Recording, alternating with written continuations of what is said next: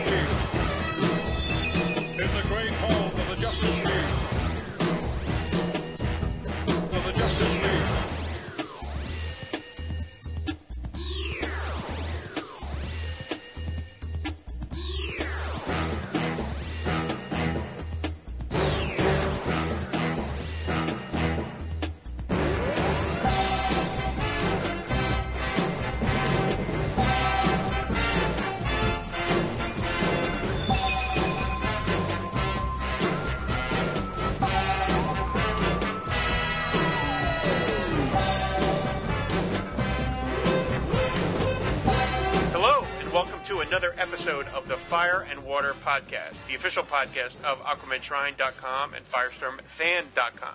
I am one of your co hosts, the irredeemable Rob Kelly. Uh, as you might be able to guess, uh, my co host, Shag, uh, is not with me this week.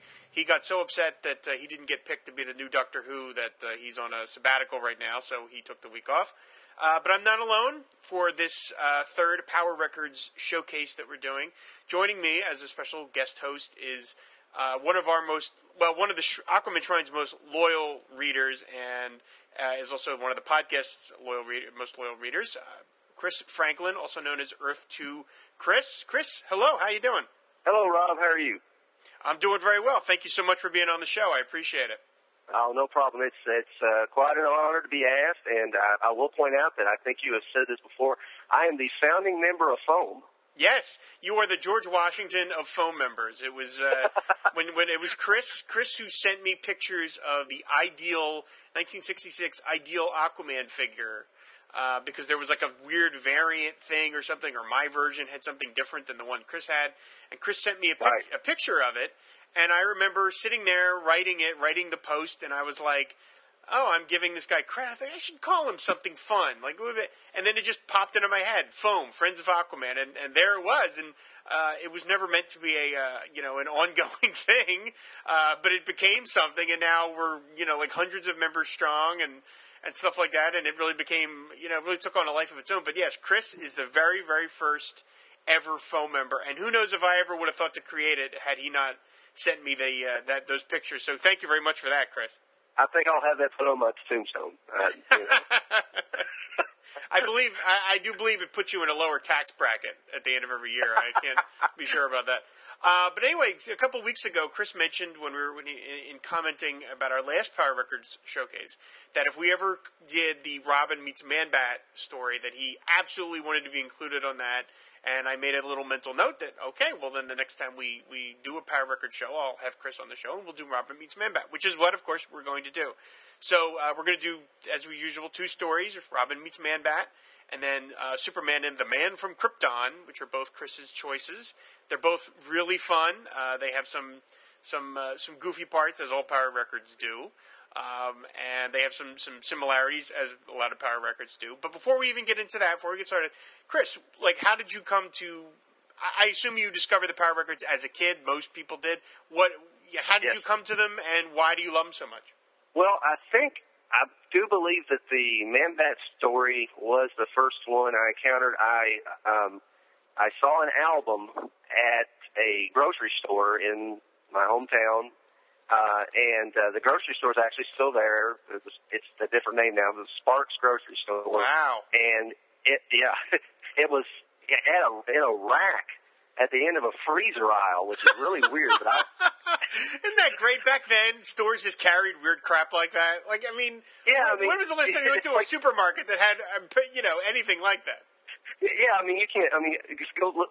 You know, are you going to find a you know a, a kid CD or something? And you're probably going to find a kid CD, but even a few years back, you're probably not to find a kid CD in a in a in a grocery store aisle. But here it was, and it was. Um, I've, I've actually got it right here. It's um, the same one. Uh, you know, Power Records. I think it's eight one six seven up in the corner. It's uh, Batman and Robin are running on the beach. It's kind of, which is kind of weird, but it's really cool because it's you know Neal Adams and Dick Giordano, and and uh, I guess he's running on the the run on the beach because you know Adams like to have Batman run on the beach, like that famous uh, you know Batman 251 posed uh, Right, right, right. Joker's Five Way Revenge. Yeah, so so you know I, I saw that and I begged my mom to buy it, and you know she didn't hesitate because I was spoiled rotten, and uh, so I uh, you know brought it home and and listened to it, and probably listened to it a thousand times over the years, and and uh, that was kind of my um, introduction to Power Records, and and what really captivated me, I think, about the the album cover was, you know, Batman and Robin. I was already getting comics at the time, you know, having a bop for me. I couldn't read. I was six four, I think, and um, they looked like the current comic books. They they looked, you know, Batman had longer ears and a longer cape. Robin was older. Uh, they didn't look like the TV show, which of course I love the TV show, but Right. I, I, even as a kid, I it, it's like Batman looks different on TV than he does in the comic books, and why isn't Robin in every book? You know, and Mhm. and uh, so you know this kind of spoke to me that uh, this was like the comic book Batman, you know, and and uh, when I listened to it, it it fit in with you know the stories that you know I was having read to me and that I flipped through. So uh, I- you know I totally uh, became semi obsessed with Man Bat after that. I, I wanted to, have every Man Bat appearance I signed and That didn't take much. and uh, uh, you know the when I when I when I um, discovered comic shops in the mid '80s, you know I started you know finding the uh, the early Detective Comics issues with the Frank Robbins and Neal Adams Man Bat stories. and- Great stuff. and I kind of thought this was part one of them, you know, probably, and and had just been adapted. Uh, turns out it wasn't, uh, and um, and I saw the comic, uh, the comic book and record set advertised on the inside of one of the other book and record sets I had, but I never had the comic Oh wow. uh, of Robin meets Man Bat, and I never saw it until I until you, uh, you posted it on your Power Records blog. So oh thanks. wow. Okay. Wow. Cool. I appreciate it. I'm glad I could help you like that. That's great. Yeah, it's like a lifelong mission or something, which is really pathetic sounding. But um, uh, uh, so yeah, I finally got to see it there, and and um, you know, it, it uh, after that, after I got this album, you know, whenever I saw one or a, a book and record set, I pretty much you know begged to get them, and and I have you know quite a few Superman, Spider Man. Even some Star Trek, the motion picture ones, you know, which are actually kind of bad, but you know, um, but uh, I'm not sure they might have been redrawn from like previous Star Trek. Did, did, did they do that? Did they take the the Star Trek TV series one and redraw the new, you know, gray pajama uniforms over top of them, or do you I'm know? not sure. I'm not sure. As I've said on on previous episodes, like the the there is no official history of Power Records anywhere, uh, which is frus- Right. really frustrating. And and uh, you know, we're, if I had some any free time at all, like I would pitch that book to somebody. You know, I'd be like, somebody needs to pay me to research this because I would love to know. The, the you know the ins Right. and outs of I, I I you know I've been able to get little pieces of it here and there. I talked to Gerry Conway uh, about the man, Mark of the Man Wolf record, and um, I talked to Larry Hama about doing the artwork. He, he did the inking on um, the uh, Dragon Men one with Spider Man. Right. So I've, I've been able Yeah. to do little bits and pieces here and there, but I've never been able to talk to like uh, the only name I ever saw on any Power record ever was producer Arthur Korb. Uh, Yes. The only name you ever saw, and like I, I, I literally have no idea. Is he still alive? Is he? I, yeah, I, I don't know. So uh, they're, Yeah. you know, they they just seem to sort of mysteriously appear and then disappear just as mysteriously. So, um, but that's that's kind of interesting that the, the first one you had was not the book and record set; it was actually just the record. Um, Right. Yeah. So it's all the theater. You know, they always say the theater of the mind. Yeah, that- right, that's right. You know, and and, and that, that's exactly what it was. You know, I mean, it was it was just like the uh, the uh, you know without the book, it's just like a radio show. And, and in fact, my you know my parents they you know my dad always talked about old time radio and and he would listen to Superman, Lone Ranger, Shadow, and things like that. And he would you know he would come back and forth. And I, I to this day, he hit me every once in a while. Remember that crazy record you had with that man bat screeching and all that stuff? and, and I'm like, yeah, Dad, I, I remember that. Yeah, yeah, I, I, yeah. It's, man, that used to drive me nuts. You listen to that all the time. So yeah, you know. So, uh, but they kind of they they let me get by with it because you know they they overindulged me. I was spoiled, like I said. Uh, but uh, yeah, yeah, in fact, Arthur Korb, I don't know if he's listed on the the book and record set, but on this album, he's listed as producer. Yep. So- There, yeah, he's he's the only name I ever saw, it, uh, and the the only. The, I actually had a chance to uh, interview somebody who was the voice of Spider-Man on the Mark of the Man-Wolf record. Uh, Yeah. The same guy who was Speed Racer. Actually, that's the same actor. And Oh, okay. uh, and but unfortunately, when I talked to him, he was very very old, and he literally had no memory of doing the Power Records. None. I mean, he. I was telling him for the first time that he did those things, and you know, it make, Oh, it- wow. I mean, it makes sense. He was a, he was a very old guy. He was, I think, in his almost in his nineties, and here I am asking about a job he did thirty five years ago, which he probably did in an afternoon. You know, like, why would he remember that? You know what I mean? So, but but so yeah, they, they're they're they're they, and maybe that's part of the reason I love them so much is that they remain a mystery in a lot of sense. Right. You know, they really are these sort of strange little things that came out of nowhere, were incredibly powerful, and then disappeared just as quickly. So, um, Right. I mean, and they, you know, they're they're kind of, you know, it seemed like they they went on for several years through like the, you know, what the mid '70s into the early '80s. Yep. Because I actually even have the Spider-Man, uh, the the one about the Dragon Men on a cassette tape. Uh, Really? which, yeah. Oh, I never Which, kn- uh, you know, kind of flummoxed me too. I didn't even know they ever did cassette tapes.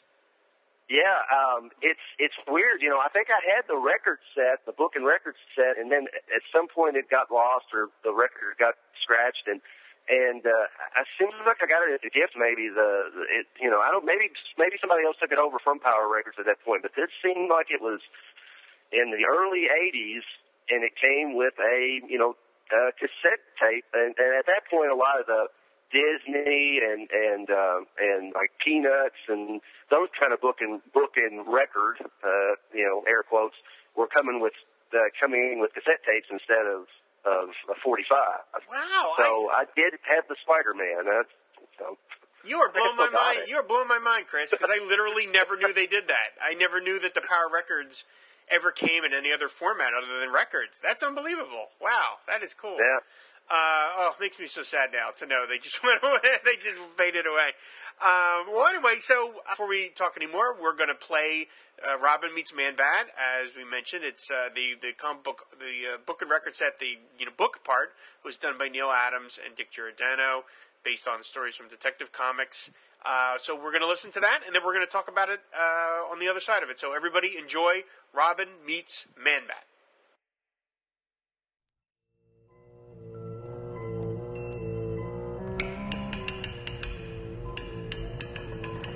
Is 3 a.m. at the Gotham First National Bank, and the clicking noises you hear are the tumblers of a lock magnified many times by intricate amplification equipment. That's a boy, Mitch. You're doing fine. We're almost home.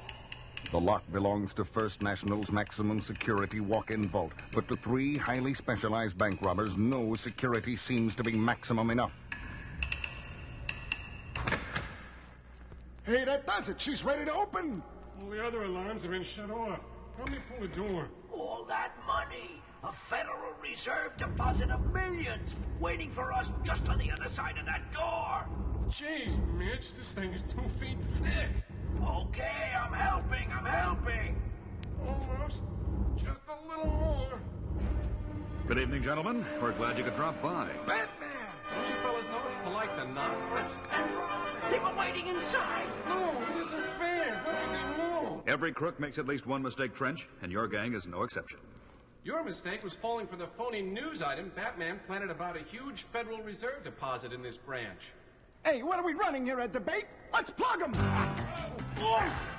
Top of that already. Robin and I prefer a fight without guns, and we expect the same from you. Batman, look out! The third one has another gun? Not a gun, boy wonder. Something far more useful.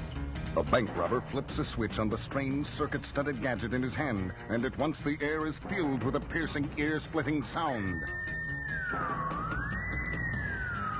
Ah! My ears! Oh, me too, Robin. I can't even think straight. That's the whole idea behind our sonic disruptor, Batman. A few more seconds of this, and you and a punk will be on the floor in agony. Yeah, while we stand back and enjoy the show, thanks to the special high frequency earplugs the three of us are wearing. Oh, I'm covering my ears as tight as I can. It doesn't help. Hold on as long as you can, Robin. Fight it. Yet not even the dynamic duo can withstand the terrible onslaught of sound for long. And as they drop to their knees, Seeing this was worth getting beat up for. from every direction the nightmarish screeching sound seems to surround them until the bank robbers look up to see a frightening form circling above their heads. A creature the size of a man with the unmistakable ears and leathery wings of a bat. What is it? It's the most horrible thing I've ever seen. Sonic disruptor doesn't even phase it. I'm getting out of here. Me too. Wait for me! In the frenzied confusion, the sonic disruptor falls, and its ear splitting drone ceases at once as the cowled crusader and the boy wonder look up to see. Batman, that thing. It's going after the bank robbers. I know, Robin. Hey, hey, put me down! Ah, it's got me in its claws! Look out! He's dropping you on top of him. Do you believe this? It slammed two of them together. Now it's pulling the third crook into the air. Help! Help! And knocking him senseless into the side of the wall. What a show! the creature's flying away, Batman. Let's go after it. No, Robin. The least we can do in gratitude for its help is to leave Man-Bat in peace. Man Bat? You know this guy? Monster, whatever he is? Yes, and I know he must be in great pain right now. That's why he flew off. I don't understand. Like a true bat, Man-Bat's hearing is ultra-sensitive to even the minutest sounds. If you think that sonic disruptor was rough on us, I'd hate to imagine how it must have felt to him. He must be a very brave man. Uh, he is a man, isn't he? Robin, I think it's time you heard the full story of my friend Kirk Langstrom. Kirk Langstrom, the eminent nocturnal mammal expert, had long been a fan of mine and a supporter for everything the name Batman stood for. Well, it was several years ago that hundreds of hours of hard work finally brought him on the verge of an incredible discovery in the confines of his lab under the Gotham Museum. That does it, my leathery winged friend. I've taken the final dose of my serum. Now we wait. You and I. The friend Langstrom spoke to was a live bat, and the serum was a specially prepared gland extract he had derived from the creature for human consumption. He later told me he came up with the serum as a gift for me, but being the thorough scientist he was, tested the serum on himself first. And at first the results seemed impressive. Oh! That infernal noise is unbearable! What in heaven's name can be causing so much racket? Langstrom was both startled and tremendously excited when he traced the noise to its source, astonished to discover it was nothing more than A dripping faucet! But to me it sounded like splashing tidal waves. My hearing has become incredibly sensitive. The first bat characteristic that proves my serum is working. And then the next sign became painfully apparent when Langstrom rushed to his desk to jot down some notes. Ah! My eyes! I can't stand the light of that desk lamp. I've got to put on my sunglasses. They're in my jacket. Once he found the dark lenses, he put them on and switched off the light, only to get a third surprise. I'm navigating in utter darkness without bumping into a thing. My vocal cords are emitting ultrasonic signals, and my super sensitive hearing picks them up when they bounce back. I've done the impossible. I now possess the natural radar of a bat. Yes, Langstrom had achieved the impossible, all right. Far more so than even his wildest imaginings. Because when he happened to look down at his hands. Oh my god! My hands! They're growing hairy, with claws, like a bat. I. Don't understand. Can this be a side effect of the gland extract? I'll put on some gloves. It's only temporary. It has to be. But while preparing to go out, he encountered still another ominous sign. My hat! What pushed it off my head? By now, Langstrom already knew the worst. But he had to run to a mirror to see the horrible, ghastly truth for himself. I have giant ears, red eyes, fur instead of skin. This can't be happening. But it is. I've become a. a man bat. Once the initial shock of his nightmarish fate had worn off, Langstrom remained at his museum lab late into the night, trying to discover where his serum had gone wrong. Until his work was interrupted by a ruckus in the jewelry exhibit upstairs in the museum. It was the Blackout Gang at work, a group that wore special equipment to enable them to operate in the dark. But that night they were encountering opposition, namely me. It's Batman. We've got the advantage. We can see him, but he can't see us. Jump him! I was badly outnumbered, but with that many rats in my back, anywhere I punched, my fist connected. I was holding my own well enough when all of a sudden. I see it too, but I wish I didn't. This freak is even worse than Batman. Yes, Robin, that night I had a new ally. As Batman and Man Bat fought side by side to mop up the rest of the gang. You all right, Batman? Sure, friend. Thanks to you. There's so much I need to know about you. No, it's all gone wrong. I want no part of you or anyone else. Don't go! Come back! Let me try to help you!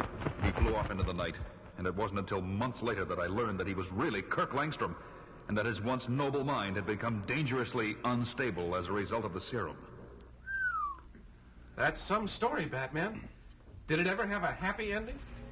Finally, after several months, I was able to catch up with him and administer the chemical antidote that turned Langstrom back to his human form. Everyone had high hopes for his recovery, especially when Langstrom decided to marry his fiancée, Francine, soon after that. And then what happened? They married, but by that time, Langstrom had relapsed into man-bat again. And he persuaded poor Francine to take the gland extract so that she, too, became a bat. It was his way of getting her to prove her love for him. Man, those two have been through a lot. And I thought the worst was behind them. Until tonight. Poor Langstrom must have suffered another.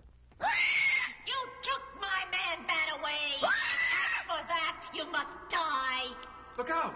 Langstrom's back, but he's not making sense. Wait a minute, Robin. I think I understand. This isn't Langstrom! Good grief! The thing has swooped up Batman. The fearsome creature of the night and the caped crime fighter locked themselves in furious and frenzied combat over Robin's head. I've got to do something. I know. My utility belt. Quickly, the teen wonder extracts a certain capsule and hurls it upward into the fray, where it breaks open in the face of Batman's monstrous opponent. Good thinking, Robin. That sneezing powder ought to give me the advantage I need. But just as Batman wrenches himself loose from the suffering creature, still another inhuman sound tears through the air. And as Batman agilely lands on the floor, Oh my gosh! Now there are two of them. The man bats are fighting. No, they're not. The second one is trying to calm down the first, and he needs help. the masked manhunter extracts a bat rope and a batarang from his utility belt, and with skills and reflexes honed to absolute perfection, he flings the batarang upward. Right on, Batman. Your bat line is wrapping itself around both of them, binding them together.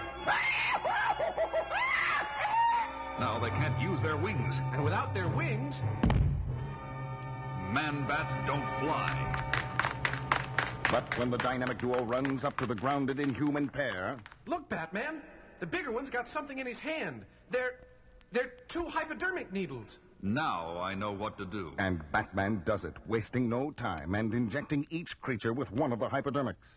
Oh, they're changing, losing their wings, becoming human again, becoming a man and a woman. Oh, Kirk, I'm so sorry. I lost control of myself. To think I would try and kill Batman. It's okay, honey. It was the serum warping your mind. You didn't know. What happened, Kirk? It's all a misunderstanding, Batman. I was long overdue from an expedition in South America, and poor Francine was worrying about me here at home. Yesterday I was rummaging through Kirk's lab, very depressed, and I was so despondent I mistook the bat extract serum for my own drink. The next thing I knew, I was a bat. Once the serum affected her mind, Francine became wildly insane. And when I finally got home this morning, I found frantic scrawls drawn all over the walls blaming you, Batman, for my disappearance. I get it. So you took a dose of the serum yourself, figuring the only way to stop a man bat is with another man bat. That's right. But when I finally located you two a few hours ago, you were up against that terrible sonic disruptor. So I gave you a helping hand with those bank robbers. I'll say you did. That must have been murder on your bad ears. And while Kirk took some time to recover, Francine caught up with us and attacked. Batman, can you ever forgive me? I already have, Francine. Well, I may never forgive you, Batman. Not unless you get around to introducing me to your friends. uh, uh, sorry, Robin. Uh, Kirk, uh, Francine, I'd like you to meet my protege and junior partner.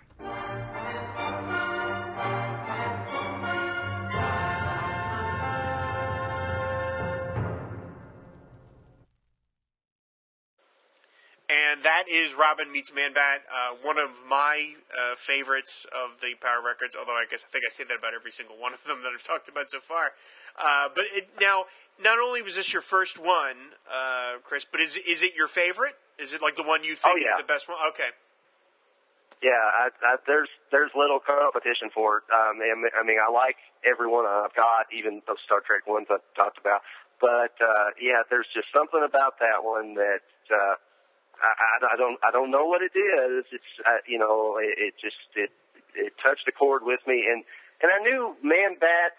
I don't know if I encountered him here first or you know he had like a backup in Detective and before that in Batman Family, but I think I kind of I, I came in right as Batman Family was merging with Detective. Yeah. That's when I first started getting those books. So, uh, you know, and then he showed up and, he, you know, he was really big in the 70s quite a bit. And then in the 80s, he just kind of sporadically, you know, showed up. But for some reason, that really made me, you know, like Man Bat a lot.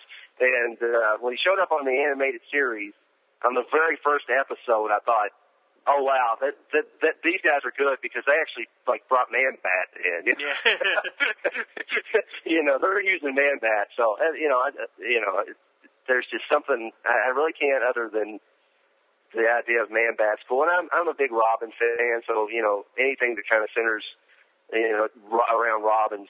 Uh, Robin's a good deal for me too. So, Well, yeah, that's my favorite. Yeah, I mean, there's something interesting. Well, not something, but many things. But one of the things I noticed uh, when listening to it again, like in the comics at the time when they made this, which was like 75, 76, Robin was off in college.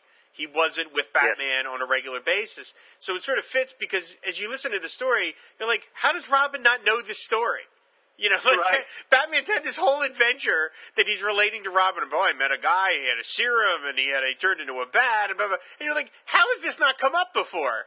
And it's well, it's because Right. Robin was away. Rob, you know, there at this point, Batman was off having adventures without Robin. So Yeah, I, I don't want I don't want to yeah. say that it you know that it, you know like their Power Records is trying to tie it into continuity. That's probably giving them more credit than they deserve.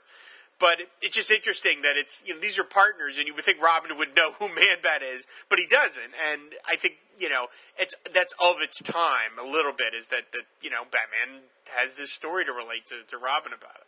Right. I mean, it, it you know, it, it does. It definitely feels like it comes from the comics of the time. I mean, you know, probably when you know Batman was meeting Man Bat, you know, uh, Mike Friedrich had Robin in a hippie commune or something like that. You know, so uh, so uh, you know, actually, I've got um, the the Neal Adams Batman Illustrated by Neal Adams Volume Three, and and that that uh, Robin meets Man Bat's reprinted in it.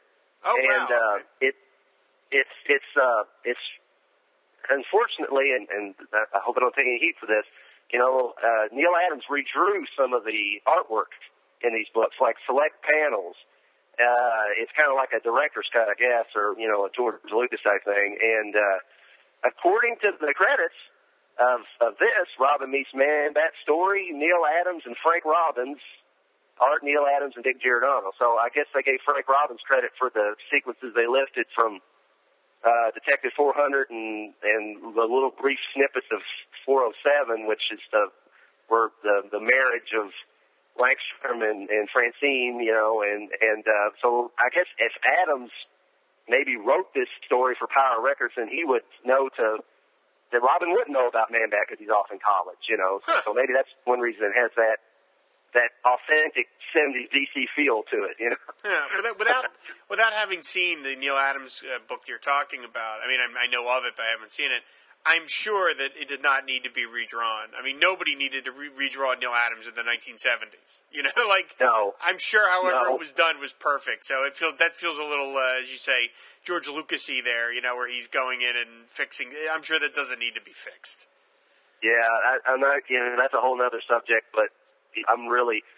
I, I got the first volume of that in hardcover, and I was so disappointed to see that that he had, you know, went back over so many. And it's like a lot of the real, the really famous close-ups that you think, you know, of Batman and things. He's like, he's got a much sketchier style than he did, you know, and he's, you know, he's, you know, quite a bit older than he was then, and and probably he, he probably thinks he's at the top of his game, but I think most of us would agree that he was probably closer to the top of his game at that time. So Yeah. we'd rather just have it left alone. But uh, you know, but it was kind of neat to see it in there and uh, and to to see the comic and and I compared it to to what you had on your on your uh, site, and uh, it's it's yeah, it, I like the old version better. yeah, yeah.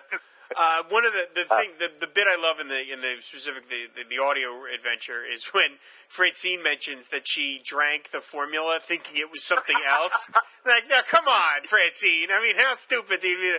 Oh, look, where's my Mr. Pibb? Oh, here it is. Like, oh no, that's the for. Like, presumably he's not leaving this stuff in the fridge. It's it's in a beaker. Or you know somewhere on his on his lab table, he doesn't leave it you know unmarked as you know. Oh, what's it looks? What does it look like? Mountain Dew? I mean, come on, Francine, for the love of Pete. Yes. He's got like he's got he's got like a, two pictures on the counter that says one labeled lemonade, the other's like bat gland extract. Yeah. You know. Yeah. Do not drink. You know. She, she picks up the rope.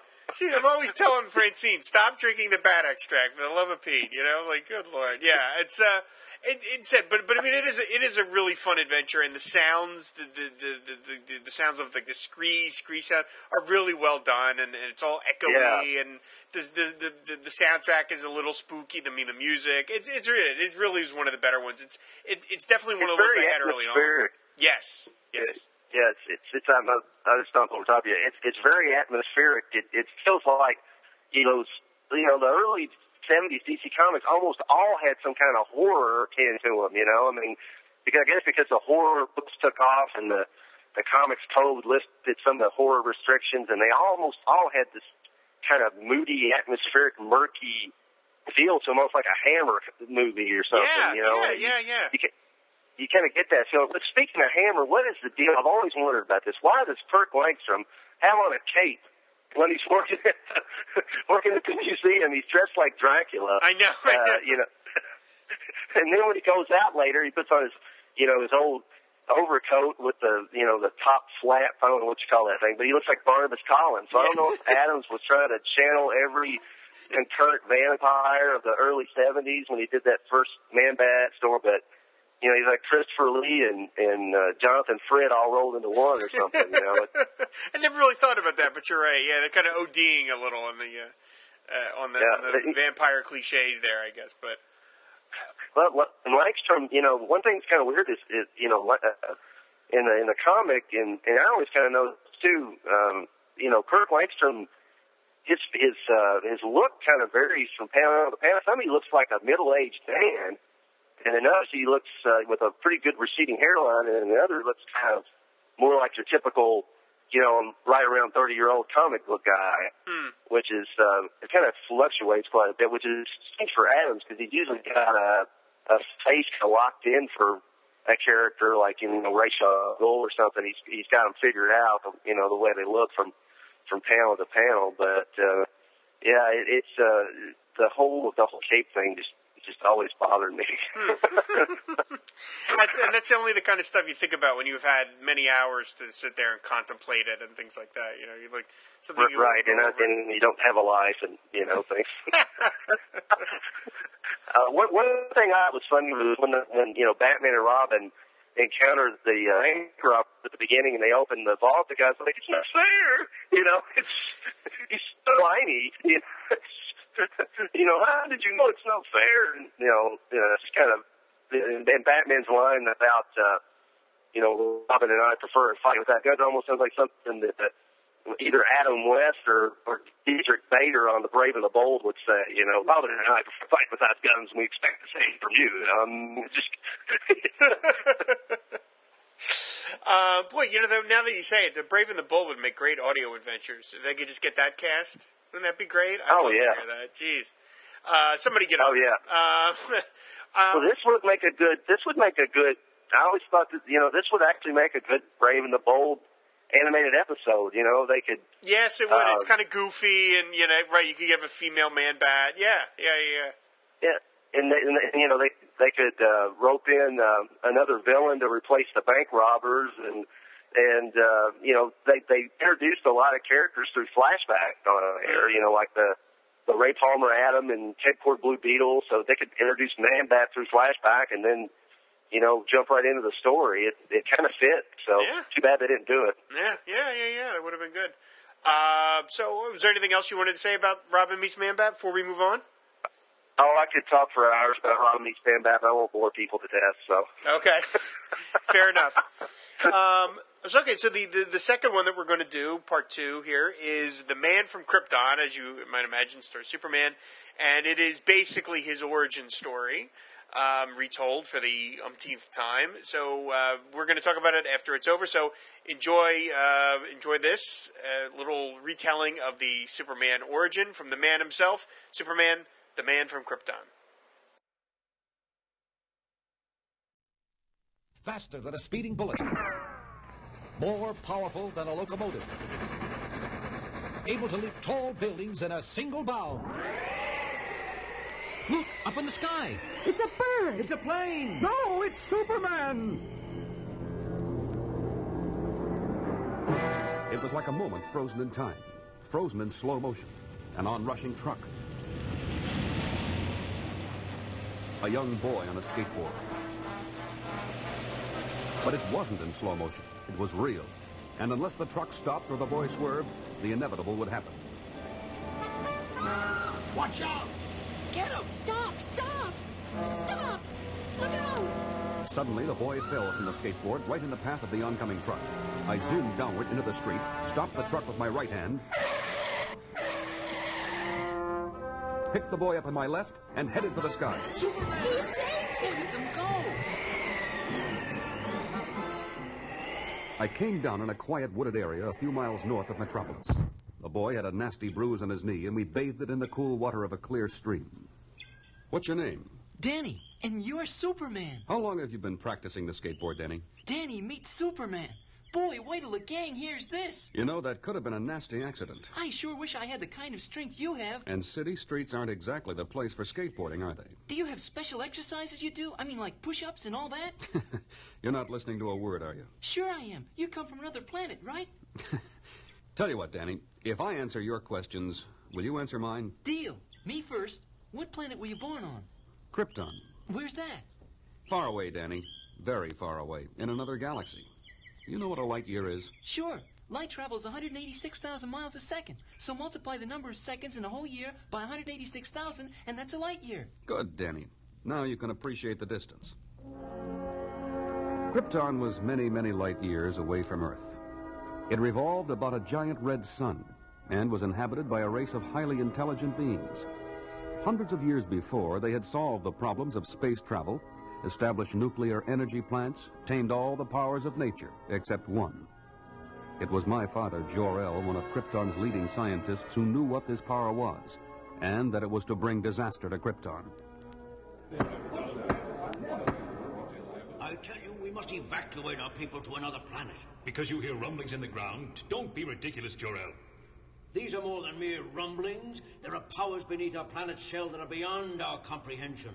Within a year, Krypton will explode like a gigantic bomb. Jor-El, your imagination's running amok. Impossible. Sheer nonsense. The man's insane. I was just a small tyke at that time, but I can still hear my mother's voice singing lullabies, crooning the ancient folk songs of Krypton.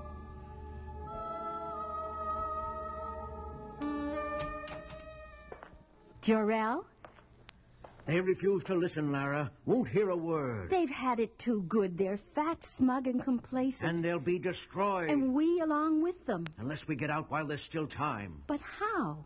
I'll build a spaceship for us and our son. He's so little, Jor-El. So small to die. Can you? Can you build this spaceship? I can try. I've been studying a small planet in another galaxy. Its people, whom we've been listening to on our interstellar radios, call it Earth. It is a bright new sun, a sun that could mean new strength. For months, my father labored on the spaceship, drawing plans, collecting materials, revising, improving. In time, he had brought forth a small, workable model, a miniature spacecraft. He was working toward a larger one, large enough for the whole family, when the day of disaster came.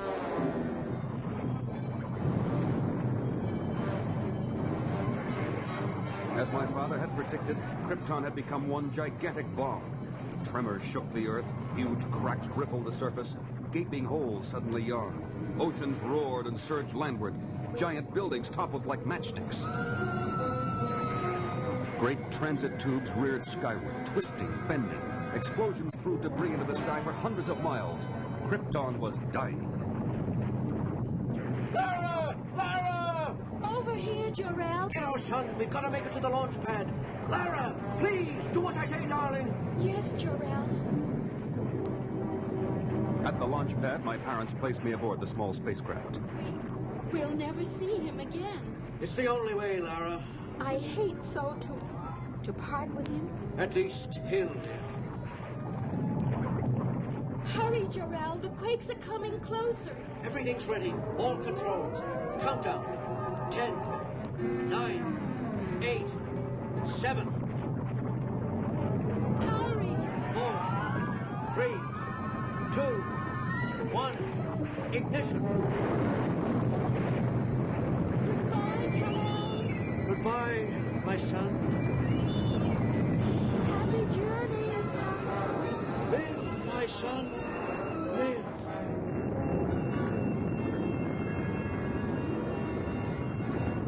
As speed increases, time expands, slows down.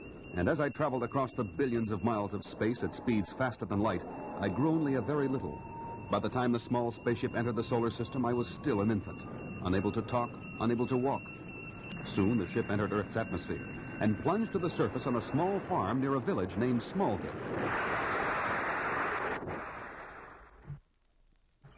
I don't know how long I lay there, perhaps for days, until I was finally discovered. Hey, Martha. Need something, Jonathan? Come here, Martha. Look at this thing. What is it? Well, I'd reckon it was a rocket ship. I'd reckon the same, Jonathan. Hmm, somebody's idea of a practical joke, I guess, or a publicity stunt. Let me get this consarn thing open. Well, I'll be It's a baby. baby boy. You think he's a Martian, Jonathan? Heck, Martha, why, just look at him. Just as human and cute looking as any baby I ever did see. Oh, he's such a darling, Jonathan. Just what we always wanted, but never could have. now, don't get your hopes up, Martha. You know we'll have to take him to the foundling home. We could adopt him, Jonathan. Only if the home passed on us, Martha. We'll see. Maybe. Have you made any decision yet, Doctor? You've got to realize, Mrs. Kent, that the Smallville Children's Home will have to make a thorough investigation before the boy is passed on to you for adoption. Of course, Dr. Thomas. And we'll make every effort to locate his real parents first. Other than that, I can only say he seems to be a healthy baby. Very healthy. Yes. Goodbye. Doctor, look at this. What is it? It was a toy truck. I gave it to him this morning. Did he throw it? No, Doctor. He he just mangled it in one hand. Now, nurse. Not only that, look at this hypo needle. It's broken. I tried to vaccinate him just a little while ago. The needle won't penetrate. Impossible. It must have been a bad needle. Here, go back and try it with this one. Oh! Dr. Thomas! Dr. Thomas, come in here quickly. What's going on? Look! What's he doing up there? He's flying. He can't be. He is. Just look. I don't believe it. Neither do I. Let's get out of here. Nurse! Doctor, you're so pale. You don't look so rosy yourself. Look, get the kids on the phone. Tell them, tell them they can have the child and to come pick him up right away. Of course, I was very small then, and a lot of it I don't remember. It came down to me in stories told by my foster parents, but as I grew, I began to sense the powers within me. One day, walking home from school alongside the railroad tracks, I heard the whistle of an approaching train behind me, and I began to run, just for kicks. At first, it was just a lark, but as my strides lengthened and my pace picked up, I began to notice I was keeping up with the train. Putting on a burst of speed, I went ahead of it, past it, and got to the crossing in plenty of time. And I wasn't even out of breath. As time went on, I found out a lot of things about myself, about things I could do that others could not. But never was I allowed by my foster parents, my new father and mother, ever to think that because of these powers I was better or smarter or in any way greater than other people. They told me I was lucky. That's all, just lucky. And I guess I am. And when my father took ill and he lay in the hospital waiting for his final day, I don't have long, son. And there's one last thing I must say to you. You have amazing powers, superhuman powers. Use them wisely and well for the betterment of your fellow men, as a bulwark against evil. And hold fast always to the principles of justice and truth and honesty and fair play. Always. Promise me.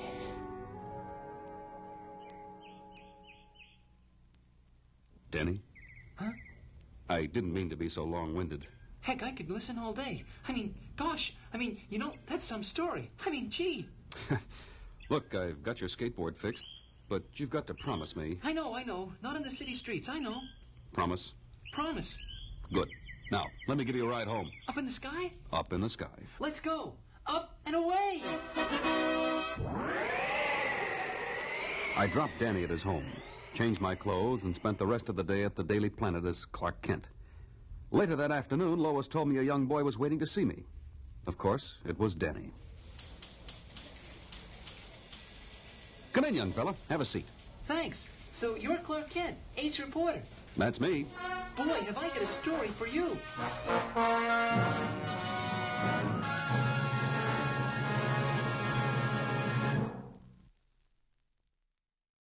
And that was Superman, the man from Krypton, uh, the retelling of uh, his origin story as told to that annoying little boy that he, uh, he meets in the beginning. Uh, Chris, uh, why did you pick this one to be the, the other one that you specifically wanted to, to comment on? Well, I, it just kind of, um, you know, it's probably my second favorite, honestly. Um, I just really felt like it was a really nice retelling of the Superman origin, and uh, to me, it it it it, uh, it felt a little more right because. Uh, you know, I watched um, the George Reeves series, and I don't recall if I remember seeing the um, the pilot episode, the, the origin of Superman. Uh, but you know, later on, later years I did, and then of course Superman the movie. Uh, it was it's still my favorite movie of all time. It heavily influenced me. It, it's my it's my Star Wars. I saw it before I saw Star Wars.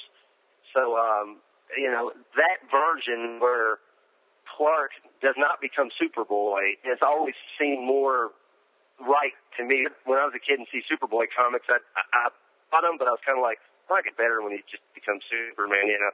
And so, so this Power Records here in a comic book form is Superman origin. It's it's Superboy part. So uh, that's kind of an odd reason to like it, but it just kind of reinforced my version of Superman in a way, you know, because it it it jibed with the movie a little bit more. You It's know, and- interesting. I never, I never really thought about that, but you're right. Yeah, it is more the Superman movie version than it is the comic book version. I, I, I never. Wow, I can't believe I never thought about that before, but it's true. Well, you know, and the the, the deal with train where he's running, uh, you know, alongside the train. I, th- this says copyright 1978 on my comic uh, copy. So you know, I don't know if they knew what was in Superman the movie since it came out in December of that year, but the scene with train's almost exactly. Um, you know, from the movie where, of course, young Clark, Jeff East is is running alongside the train, and we we don't get a cameo of Lois and, and Kirk Alyn and Noel Neill, Right, but he, right. uh, but uh, but it's still the same scene. He you know leaps in front of the train right before it gets there, and and uh, you know no no no Glenn Ford to get on him for you know showing off, but uh, it's it's still kind of the same scene. But uh, yeah, that just for some reason you know it just uh, it always was kind of my uh, it's definitely my favorite of the Superman uh, uh, stories they did. And it's you know it's it's sweet too, and then it's like Superman is this sort of you know friendly guardian of of everybody, and he's encountering children, and you know what I mean. Like not to you know I don't know like drag this into a whole other discussion, but it's like you know the the the, the Superman as seen in the recent movie seems kind of intimidating and scary. You know, I mean, Right, like right. this is a Superman that kids love, and they, you know, hey, it's, you know, you, he's the kind of Superman that would like would have bought a glass of lemonade from you if you had a lemonade stand. You know, he would have been that. He's that kind of like avuncular guy who Right. everybody loves, Yeah. and so there there is a, a, a you know a sweetness to it. I mean, in the comic book version, uh, you know, the the book and record set. It's drawn by Rich Buckler, and all the scenes with Superman are during the day, so it's sunny out. Like it's it, it's a very Norman Rockwell-ish version of of Superman. Yeah, yeah, and you know you can see this Superman like stopping by. You know, after he, he talks to Danny, he flies off and goes does a you know a little uh, hell segment of Super Friends. You know, uh, you know it's like don't smoke. You know, or uh, you know pet your dog. You know, put your hand underneath the dog's head. Everyone remembers that one. but uh, you know things like that, which you know I still remember the stuff, so it obviously worked. Uh, but uh, yeah, yeah, this is definitely uh, kindler, gentler Superman, and, and and not to get into that, I, I enjoyed Man of Steel for what it was, and I and I understand what they were going to do, and but I understand why some people really were really taken aback by it, and uh, the Kent in this version couldn't be any different than than Kevin Costner's take, you know. Uh, on his deathbed, he'd be telling Clark to hide. Don't don't tell anybody who you are. Don't save anybody. Let him die.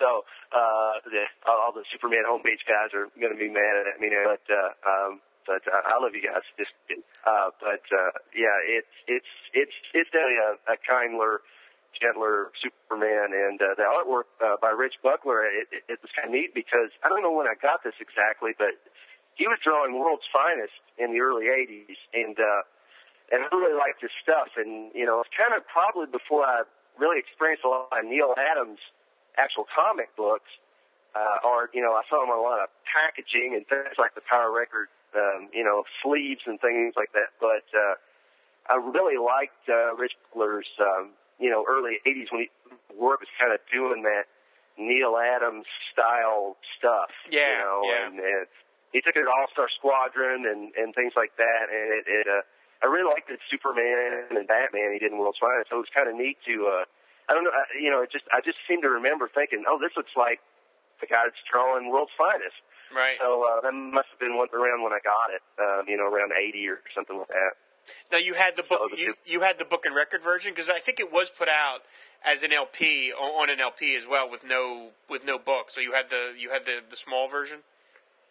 Yes, I did have the 45 in the in the comic. Yeah, and that's, I actually still got my old PDF copy, and I got a nicer copy. so uh, that that's that's nice to have. But uh, yeah, you know, I, I really thought the artwork was nice. Uh, uh, the destruction of Krypton's pretty, you know, pretty vivid for uh, you know a kid's record album, especially if you got the comic book. You know, it's kind of scary and. And uh, Jor-El looks crazy in uh, panel one of uh, page nine, and you know, it's like you know everything's in magenta tones. He's got this giant white eyeball. It's you know, it's it's very urged and it feels you really can feel like you know, it's really dying. You know, it's really exploding. It's you know, it's probably traumatic for little kids to listen to, but That's you a know, home- no more than That's a hallmark to the. I'm sorry, that's a hallmark to the Power Records. is That some there's some definite like scary elements for little kids. Uh, yeah, like you're. I never had to listen to the one with Man Thing with the clown and stuff. Yeah, this is suicidal You put it clown. That's disturbing, and it, yeah, you, you, I think you wrote an article in that issue on that too. Uh, that, that was just whoa, that was something. That was something else. One of the other things I one of the other things I noticed about the, the both stories is they are sort of falling back on the standard storytelling storytelling technique of having somebody just tell you the story. You know, as opposed Right. as opposed to doing it in present tense, it's hey Batman, who's this man bat guy? Well, let me tell you, Robin. Da da da da da da. And then in the the origin, as opposed to telling the origin from the get go, from point one of Krypton exploding, it's hey Superman, what you know, where did you come from? Well, that's a good, interesting story, Timmy. Blah blah blah blah. You know, it's like that's just a neat. I, it's it's a it's a, it's a lazy way of doing it, but it's effective because it's just easier to write having somebody tell you the story uh, as opposed to having to sort of like act it out in in in present tense or anything like that. Right, and it, it gets and it and for a little kid gets the the superhero in the story right away, so you don't have to wait. Uh, you don't have to start out with you know uh, stuffy old Jor El on Krypton. Right, right. You get Superman right away, stopping a truck, saving the kid, and you get to see him flying around, and you know you get to hear the cool you know George Reeves uh, flying uh, sound effect that everybody you know associates with Superman, uh, and uh, you know then you know you get the exposition where he's you know talking about Krypton. Same thing with Batman. You know you get Batman and Robin pretty quick before get into the origin of Man Bat. So yeah, that that is it's a cool little cool little technique to to um, to move things along pretty quick. Yeah, absolutely. Well, they're, they're both a lot of fun. I mean, there are very few of the Power records that I, I, I, you know, don't like. I love them all in their own way. Some are more effective than others, but these are two really good ones. So uh, those are good choices. Oh, thank you. I, you know, one one other thing, I think Superman and Batman are the same actor in these two things. Sounds like uh, to me. Uh, I'm, I'm not sure. I'm not 100 percent sure, but uh, it's you know, they used they didn't use the same actor each time or the same character. You know, you, some was Batman. Um, you know, uh, I didn't really care for the Batman they used. What was that? The one with the Joker, the stacked cards or whatever. Yeah, yeah, the stacked, stacked. Yeah. I think it is stacked cards. Yeah. Yeah, I, I, I didn't like the voice on that one as well, although I just got. But you know, then again, I'm kind of biased if I, you know, wore that album out. Uh, so well, okay. That's it. I hope I hope everybody enjoyed listening to those. Uh, that is our our going to wrap up our our third Power Records showcase. Uh, I really appreciate Chris coming on the show to talk with me about them. Uh, we want to talk about before we before we wrap up. You can, of course, as always, shoot us an email at firewaterpodcast at comcast.net. Follow our Tumblr, fire and water podcast at tumblr.com. And Chris, where can people find you on the web? I know that you are both are a writer and artist. Uh, where where Yes. can people find your, your stuff, like your art, for instance? Well, I do have a, uh DNR page, and uh, I have uh, recently um, uh, started that, and I'm currently, you know, uploading things as I go. Um, uh, I am a graphic designer by day, and I do uh, some uh, comic type work uh, by night in between family things. Uh, so um, you can check me out there. I have um, actually written quite a few articles for Back Issue magazine. Uh, and uh, I have a few in the pipeline. So if you're a back issue reader, just kind of keep an eye out, uh, and uh, you'll probably see my name in there, which I really enjoy doing that, and I love that magazine. So it's really cool to be able to contribute to it. All right, excellent. Like I said, yeah, I've got some stuff coming up in back issue too, so uh, everybody should keep an eye out for that magazine. So, so we said again, Chris, thanks so much for for doing the show. I really appreciate it. This was a lot of fun. This was way more fun than doing it by myself. Uh, so, so thanks for coming on the show, and uh, thanks for picking two of the really of the of the better of the Power records. Oh well, it's been my pleasure, Rob. Anytime. All right, excellent.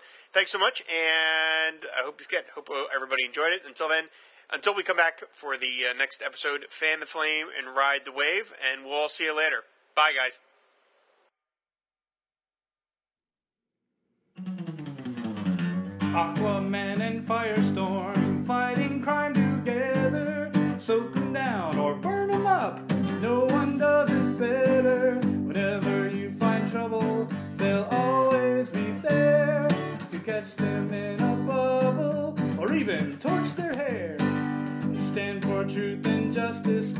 Sea, on land, in air. Firestorm and Aquaman, they make a super pair. Aquaman and Firestorm, super friends forever. Yeah! And I was so despondent I mistook the bat extract serum for my own drink.